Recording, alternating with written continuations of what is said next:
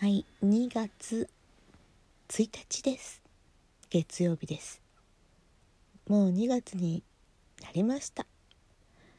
うんちょっと完成などまあ特に2月になっただけのことでございます。こんばんは。うんこんにちは。おはようございます。えー、そうですね。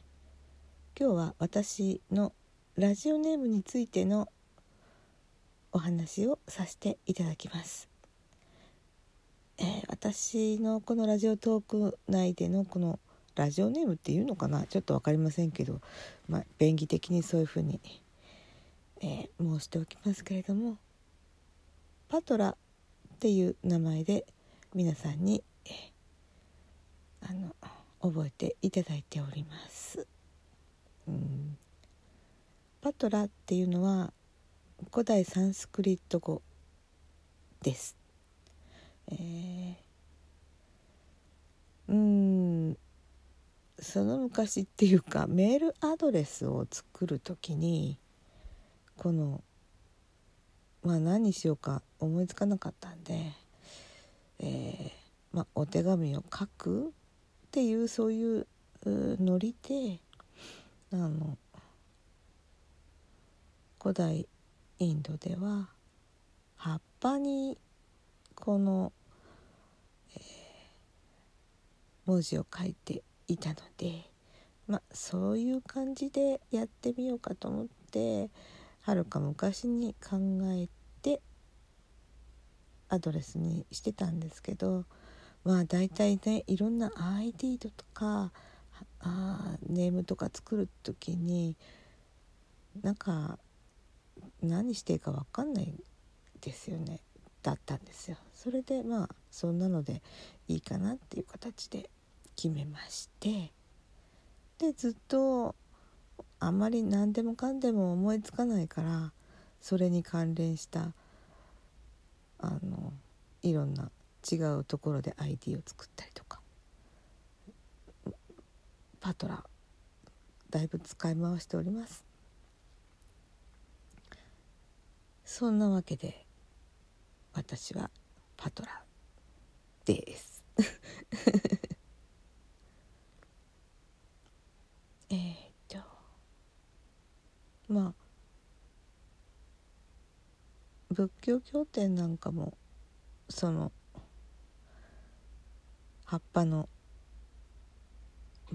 培養という葉っぱに書いていたんだけれども他にあの科学的なこととかまあとにかく知識全般を書き留めておくっていうことにはその長ひょい葉っぱを使っていたようですね。よくは知りませんけれども。まあそんなわけで、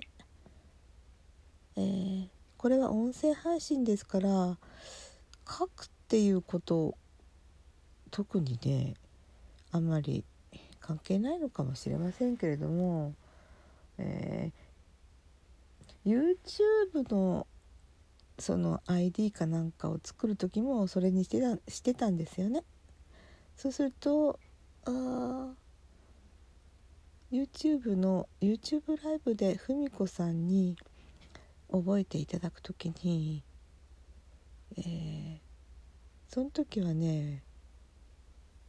ナナパトラっていうアルファベットで使ってたんですけどそうするとふみこさんコメントを拾ってくださる時にちょっと読みづらかったみたいで下のパトラだけ読んでくださって「パトラさんね」っていう感じで覚えてくださったんです。なのでラジオトークもあ